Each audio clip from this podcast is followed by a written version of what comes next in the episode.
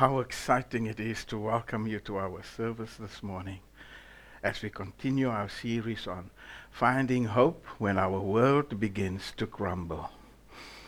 Let's pray together. Father, we want to thank you that you are always involved in our lives. Even when our hope begins to crumble, you are there. You are present with us. You are Jehovah Shammah, the one who is always there we can count on you. We can trust you. We can rely on you. And today, Lord, as your word will reach us, speak deeply and intensely to us. Reveal yourself to us in no uncertain ways as we allow you, Lord, to touch us, to stir us, and to take us to where we need to be in you at this point in time. Bless your word, Lord, and bless our time together. In Jesus' name, amen. Good morning. The reading this morning is taken from Lamentations chapter 3. You'll find Lamentations in the Old Testament. I'll give you a few moments just to find it. I'll be reading from verse 19. I remember my affliction and my wandering the bitterness and the gall. I well remember them, and my soul is downcast within me. Yet this I call to mind, and therefore I have hope. Because of the Lord's great love, we are not consumed, for his compassions never fail. They are new every morning. Great is your faithfulness. I say to myself, The Lord is my portion. Therefore I will wait for him. The Lord is good to those whose hope is in him, to the one who seeks him. It is good to wait quietly for the salvation of the Lord. So far, we'll read in his word this morning. The title of our message this morning is A Renewed Mindset of Hope. And it is found in Lamentations chapter 3, verses 19 to 26. How can we negotiate life when the road is filled with potholes, blind curves, and dead ends? The answer is not a new life, a new career, or a new location or environment. The answer is a new attitude of hope. Life is hard at times your health takes a turn for the worst. A friend betrays you. Your child goes down the wrong path. Your spouse dies. Sometimes our heart is breaking. We know we cannot do anything to change what is happening. And sometimes it feels that all hope is lost.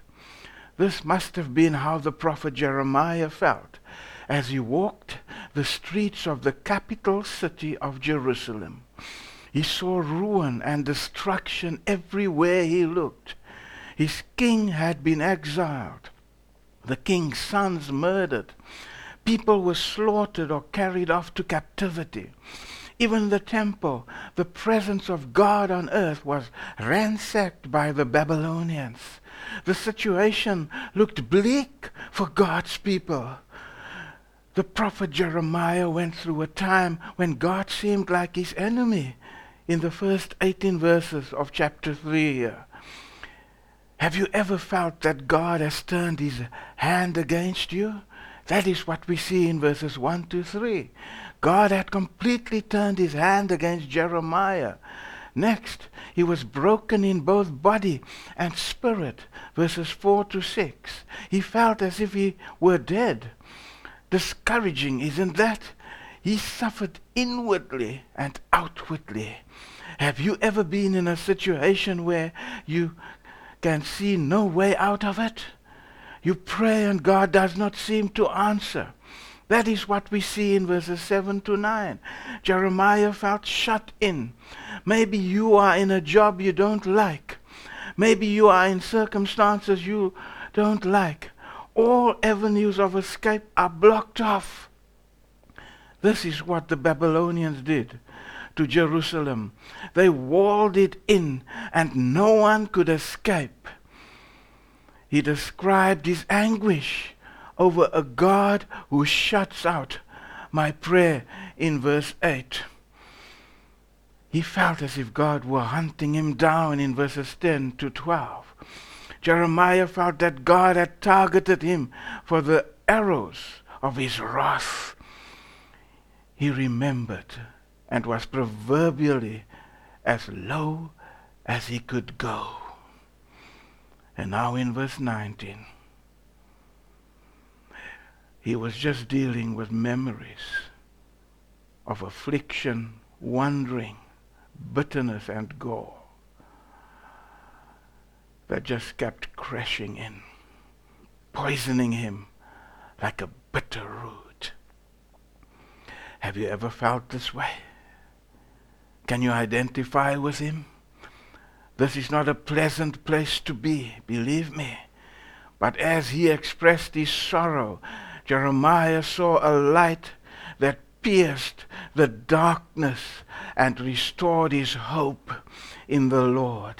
Verses 21 right through to verses 26. And our first point here this morning is he adopted a new mindset. Verse 21. Let's read it together. It says, Yet this I call to mind, and therefore I have hope. Something happens in verse 21 of our text. Jeremiah remembers something. His thinking has changed. He had been thinking of pain and suffering, but now he had a new mindset. Jeremiah changed his mind talk. Mind talk is your inner conversation. It is what you tell yourself about the people and events in your life. It is how you interpret what happens to you and around you. Before you feel, you think. All your emotions, good, bad, and indifferent, are the products of what you think about. Proverbs 23 7 states, As a man thinks within himself, so is he. Hebrews 10 verse 23 says, Let us hold unswervingly to the hope we profess. And that's what I what Jeremiah did. What did Jeremiah call to mind? What did he focus on while he was hurting? What did he lock into when he was trapped by all the rubble in his life? Verse 22 to 27 contain phrases that help replace despair with renewal. He chose instead, secondly, to focus on the qualities of God's love, His great love. When life was not going well for Jeremiah and his country, he chose to focus on the qualities of God's love. Not consumed here means we may be down, but not out. The word consumed means to be absolutely finished, to be at the end. Have you ever been there? Ever felt that you were at the end of your rope? The end of the road, the end of everything, that you have nothing left to give? But you do. You are not consumed. You are not finished. You are not at the end when you are in Christ. Jeremiah did not choose to stay in despair or wallow in self-pity. He chose to call to mind something, the unchanging love of the Lord. This choice stopped the downward spiral of emotions. What you allow yourself to think about is very important. Are you always thinking about yourself and your problems? Choose to remember God. Recall a verse. Sing a song. Think of His goodness. Remember a time when God showed His grace and mercy to you.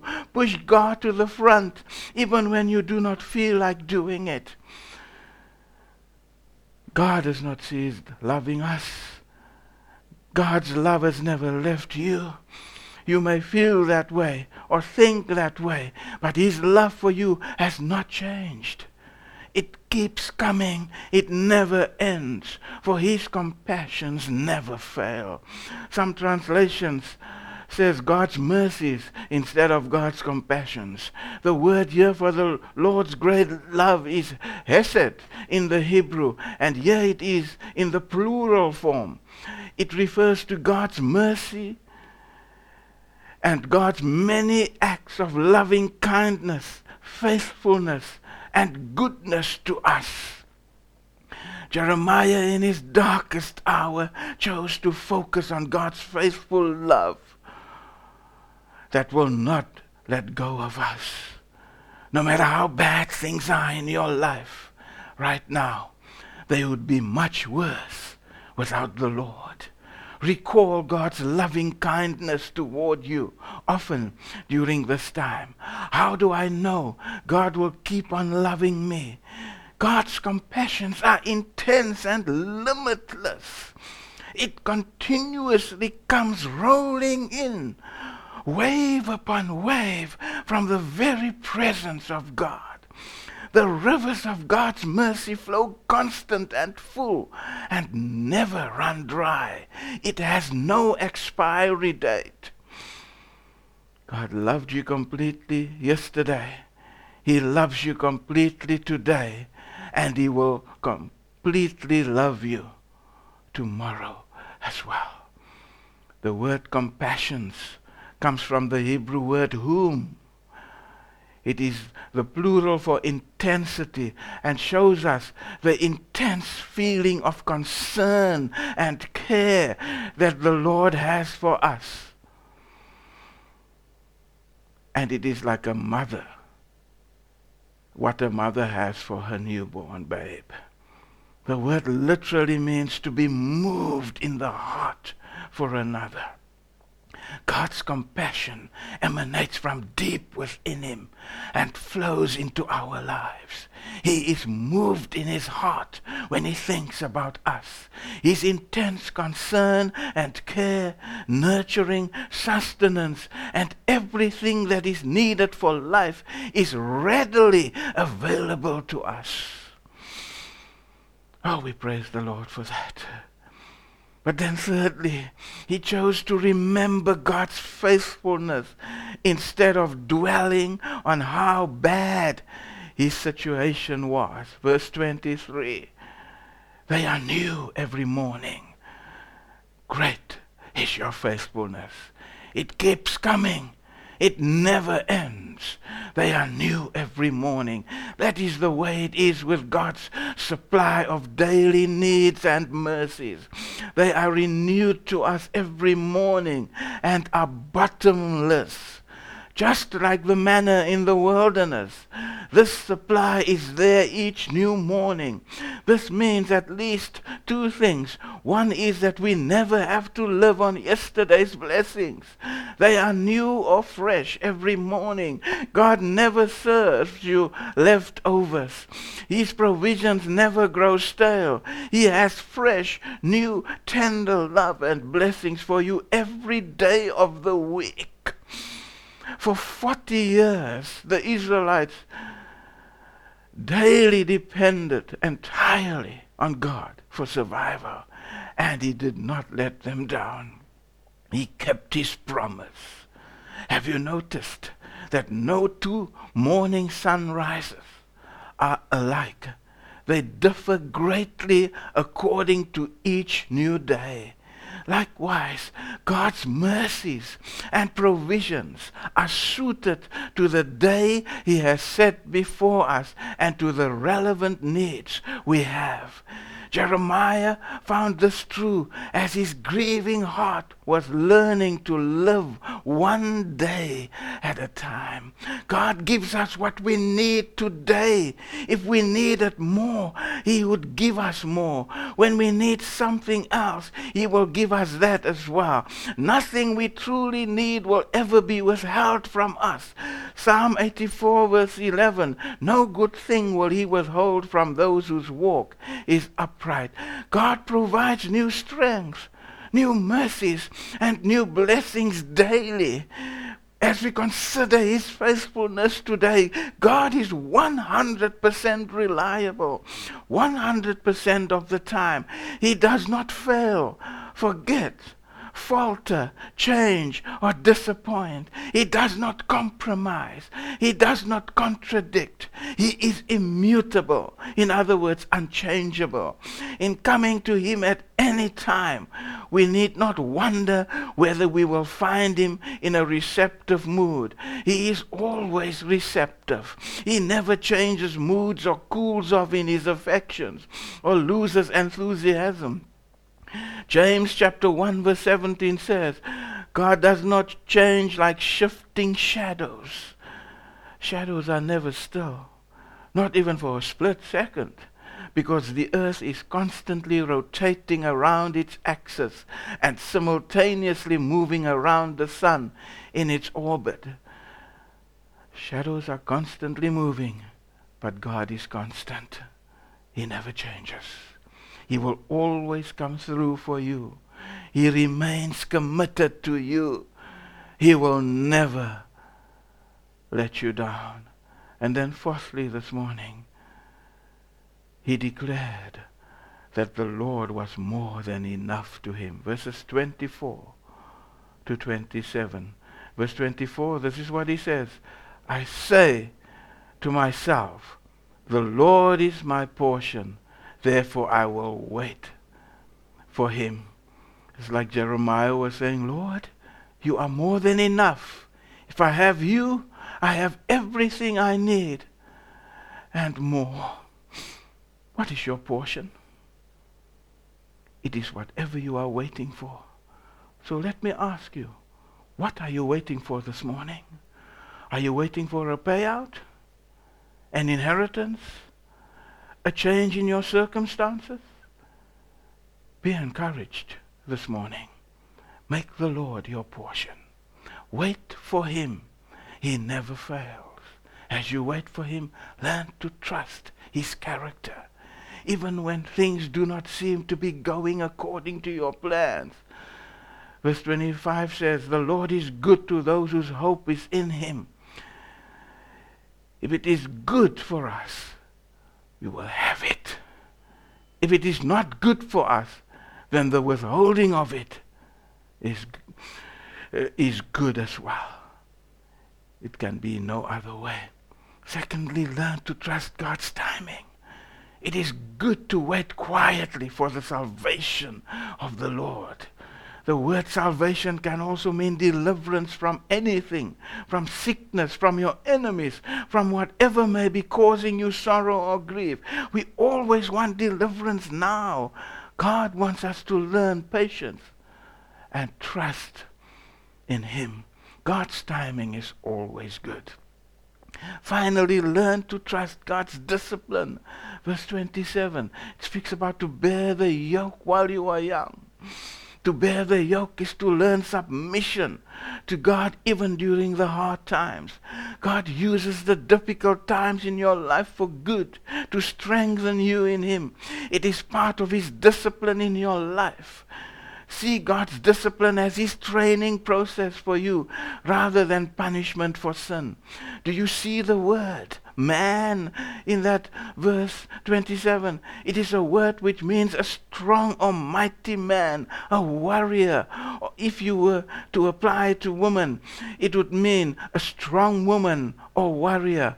How do you become a strong man of God, a strong woman of God, a warrior for the Lord? You bear the yoke while you are young. You undergo discipline and training.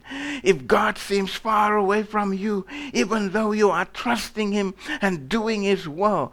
Don't despair. Keep doing what you know is right. The light will break through. Jesus knew about all hope being lost. Jesus knew about despair and even death.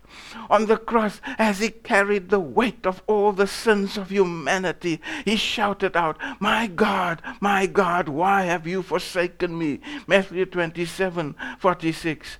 Yet Jesus knew God would come through. Jesus knew the story's not over, that not even death can prevent the will of God being fulfilled. And out of death, came resurrection. And out of death came our salvation. If anyone had a good reason for being despondent, it was the prophet Jeremiah. But he clung to the Lord as his portion. Won't you cling to the Lord as your portion today? Even after witnessing the destruction of Jerusalem and the captivity of his people, Jeremiah wrote, For the Lord will not cast off forever, though he causes grief, yet he will show compassion according to the multitude of his mercies. Verses 31 and 32. As you pray today, surrender to the Lord all of your hurts, all of your pain, all of your grief, and all of your heavy burdens. Give it all to him. Today is your day of salvation. Today is your day of deliverance. Today is the day when the power of hopelessness over you will be broken in your life. May God bless you today as you surrender everything to Him. Amen. Let's pray together.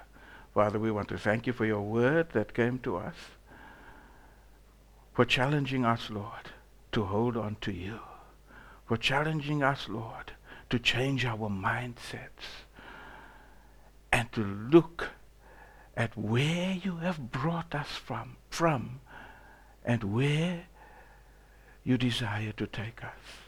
Lord, we want to please you in every possible way. Lead us, Lord, in the direction you want us to go today.